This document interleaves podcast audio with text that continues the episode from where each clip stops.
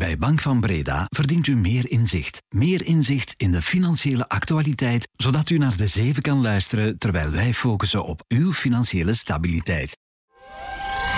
Welkom bij de Zeven van de Tijd. Elke dag om 7 uur. Onze blik op de zaken in 7 punten. Dit is Bert Rijmen. Goedemorgen. De 10% rijkste gezinnen bezitten 55% van het totale vermogen in België. Er gaat dus een enorme kloof tussen arm en rijk, maar die wordt wel kleiner.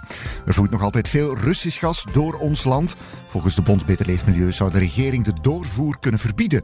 Maar volgens minister Van der Straten is dat niet zo simpel. Hoe zit dat nu? En in Las Vegas is de technologiehoogmis CES van start gegaan. Techbedrijven showen er hun nieuwste snufjes en concepten. We praten met onze Lucky Man ter plaatse. Het is dinsdag 9 januari. Welkom.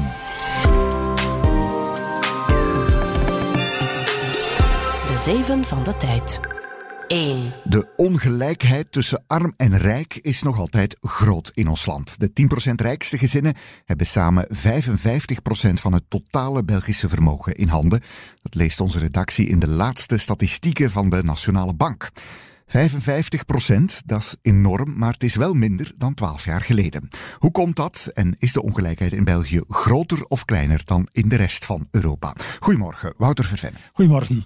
Mark, de journalist hier bij de Tijd. Jij bent dus in die publicatie van de Nationale Bank gedoken. Wouter, blijkt dus dat we nog altijd in een heel ongelijk land wonen. Ja, volgens de nieuwe cijfers van de Nationale Bank hebben de 10% rijkste gezinnen 55% van het totale netto vermogen in handen. Nu, er is een nieuwe methode eh, waarop men die cijfers heeft berekend. Volgens de oude methode was dat maar 46%, dus de ongelijkheid is eigenlijk groter.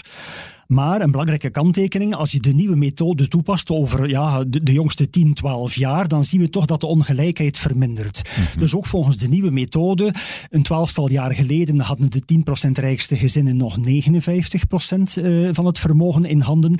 En dus dat is de jongste jaren geleidelijk gedaald naar 55%. De 50% minst vermogende gezinnen die bezitten maar 8% van het totale netto vermogen. Dat is wel heel lichtjes gestegen. We komen van 7%, eh, maar dus nu zitten we op 8%. Dat is nog altijd niet veel voor ja, toch de helft van alle gezinnen. De kloof is dus nog heel groot, Wouter, maar eh, ja, ze wordt wel kleiner. Hoe komt dat? Er zijn twee belangrijke redenen. De huizenprijzen zijn flink gestegen de voorbije jaren, maar omdat het huizenbezit wijd verspreid is in België, en 70% van de gezinnen bezit een woning, dus eigenlijk de stijging van de huizenprijzen is eigenlijk ten goede gekomen aan een groot deel van de bevolking. Dus dat is een van de redenen waarom de ongelijkheid wat vermindert.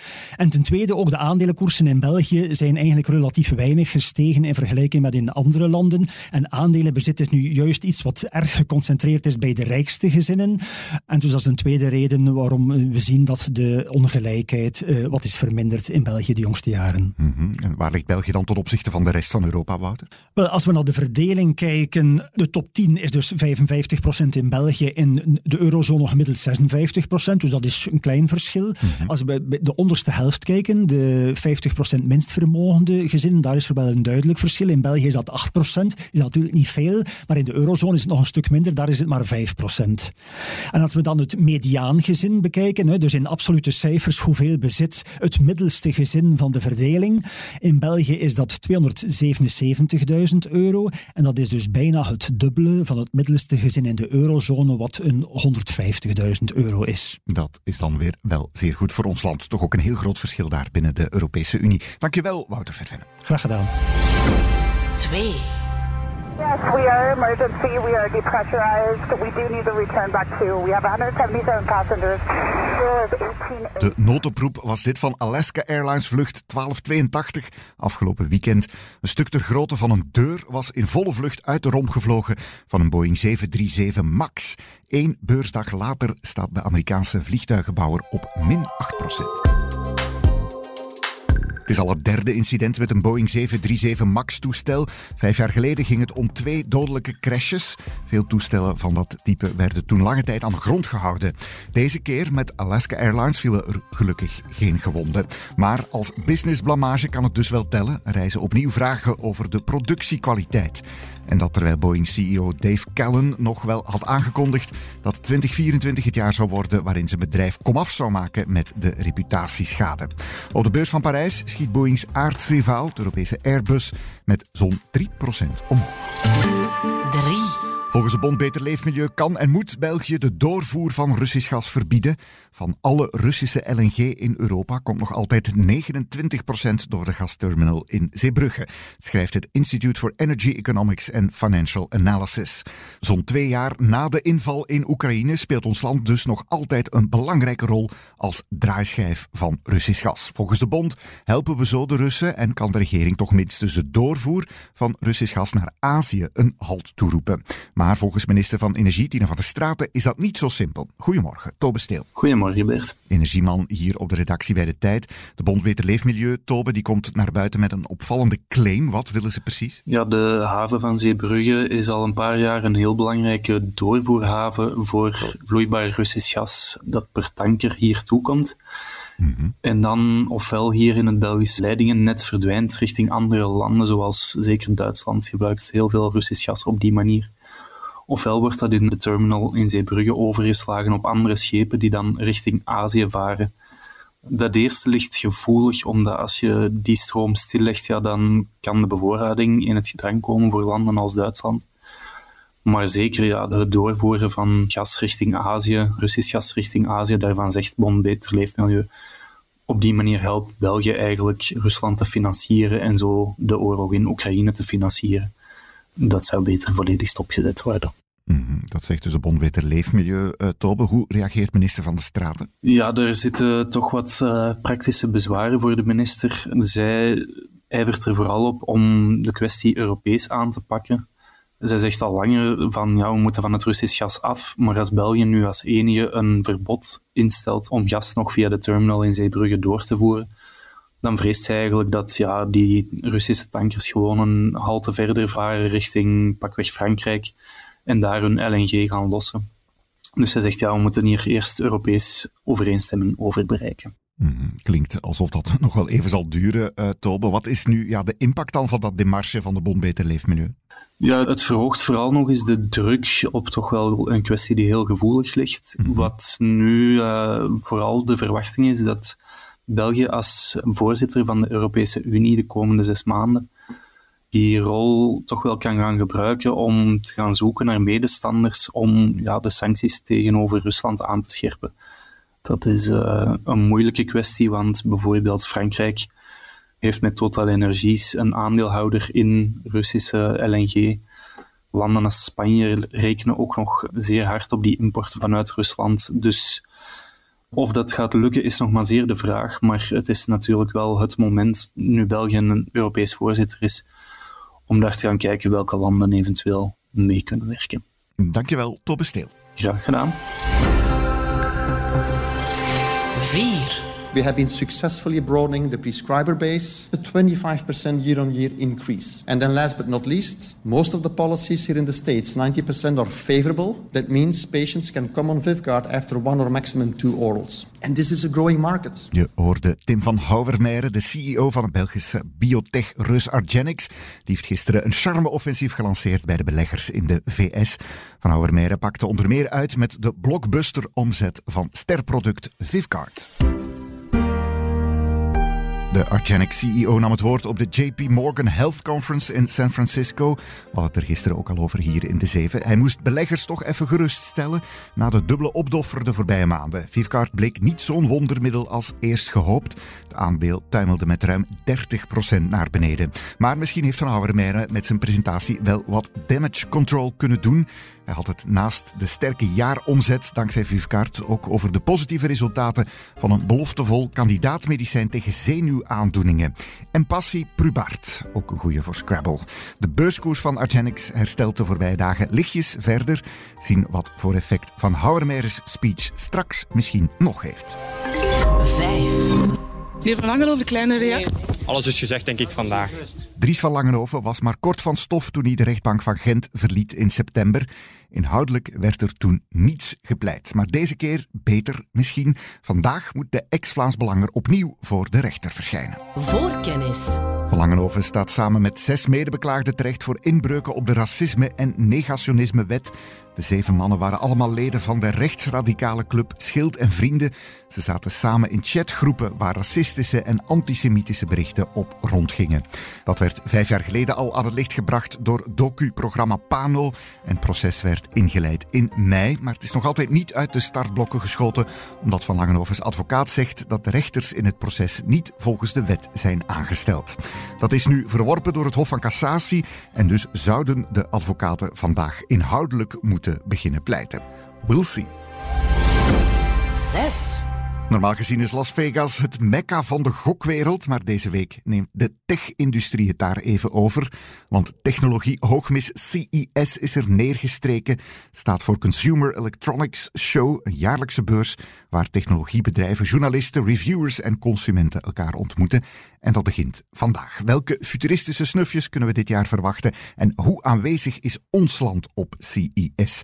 Goedemorgen, Ben Serure, of uh, toch nog even goede avond voor jou. Ja, klopt. Uh, tijdsverschil van 9 uur, dus uh, ja, dat kan tellen. Inderdaad. Tech- en media-expert hier bij de tijd. Jij bent daar in Vegas, wandelt straks, of voor jou dan morgen, door die openzwaaiende deuren van het CES. Wat voor event is dat eigenlijk? Ja, hoe moet je dat voorstellen? Ik maak soms een vergelijking met de souks in Marokko, maar in plaats van dat ze met doeken en sloeven en stoffen naar je kop smijten, is het met allerlei soorten technologie. Ja. Ja, dat loopt echt uiteen van wasmachines, droogkasten, tot de grasmaaiers, maar evengoed de meest futuristische geschifte toestanden, genre vliegende taxis of uh, nieuwe virtual reality toepassingen of de uh, nieuwste AI-snufjes. Uh, dus er staan hier in totaal een vierduizendtal bedrijven die hun waren presenteren. Die proberen natuurlijk de pers te bereiken. maar die proberen vooral ook bijvoorbeeld distributiedeals te sluiten of financiers te ontmoeten. Dus het is ook een plek waar dat veel deals worden gesloten uh, onderling. Oké, okay, dus ook wel een echte marktplaats naast, uh, laten we zeggen, dat showgehalte. Wat kunnen we dit jaar verwachten, uh, Ben, op dat CES? Ik vermoed ja, dat ook daar alles door AI zal worden gedomineerd. Ja, het, het zijn inderdaad die twee letters die weer al met de, de, meeste aandacht gaan lopen. Hè. Je merkt gewoon dat iedereen daarmee bezig is en dat AI ja. op alles ook een invloed heeft. Hè. Gaming of virtual reality of mobiliteit of enzovoort die AI loopt daar eigenlijk horizontaal helemaal doorheen. En je merkt dus gewoon dat dat, dat, dat heel dat salon inpalmt. Uh, het regent persberichten uh, met de letters AI in. Ja. En nu, in hoeverre dat dat ook wel degelijk uh, revolutionaire evoluties zijn, dat is nog de vraag. Maar, maar het is hier in ieder geval echt, echt top of mind. iedereen is ermee bezig. Zijn er ook Belgische bedrijven op dat CES, Ben? Ja, er zijn een aantal Belgische bedrijven. Dat is niet uh, het grootste legioen hier aanwezig, maar uh, ze zijn er wel degelijk. Mm -hmm. Dat zijn vooral uh, de start-ups die een product voor te stellen hebben en die hier proberen distributiepartners te vinden, bijvoorbeeld om, om hun producten in Amerika te kunnen slijten. Bijvoorbeeld, je hebt de start-up Moonbird. Die maken een soort slimme stressbal die je in je hand houdt en die meeademt en zo met jou um, ademhalingsoefeningen doet om te kunnen kalmeren.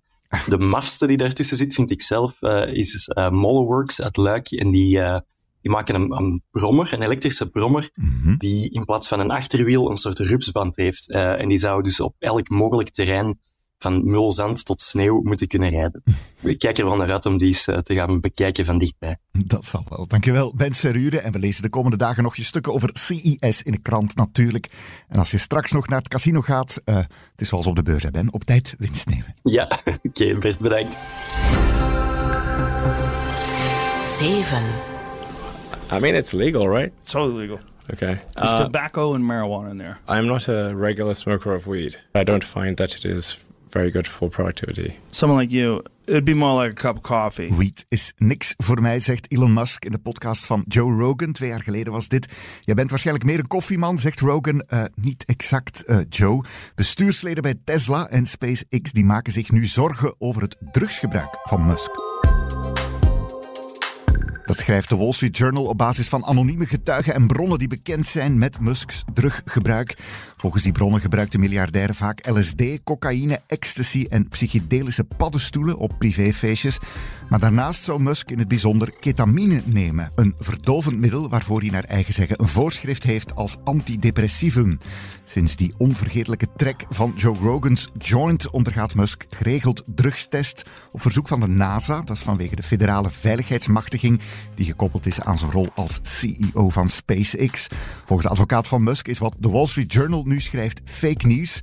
Musk zelf eh, schrijft op zijn platform X dat zelfs roddelzender TMZ nog hogere standaarden heeft dan de Amerikaanse zakenkrant. Ook voor Elon is het jaar dus weer goed begonnen. Daarmee zit deze de zeven er weer op voor wie nog maar net terug is van vakantie en de voorbije dagen de zeven heeft gemist. Beluister zeker nog de vooruitblikken naar 2024 met onder andere Isabel Albers en Rick van Kouwelaert over de verkiezingen en Geert Noels en Peter Hinsen over de economische vooruitzichten voor dit jaar. Maar we hebben het ook over de beurs en de internationale situatie dit jaar. Vier topafleveringen. Je vindt ze terug op al de plaatsen waar je de zeven beluistert. Ik steek ook een link in de show notes. Voor nu alvast fijne dag en tot morgen. Dit was De Zeven met Bert Rijmen. Productie door Roan van Eyck van op de redactie van De Tijd. Een recensie in je favoriete podcast-app doet ons veel plezier. Heb je feedback? Stuur het gerust naar podcast.tijd.be. Morgen zijn we er weer. Tot dan. U verdient meer tact. U verdient meer contact. U verdient meer oogcontact met uw financiële partner, die ook oog heeft voor uw financiële situatie. Ook u verdient meer Bank van Breda. Professioneel en privé. Bank van Breda. Enkel voor ondernemers en vrije beroepen.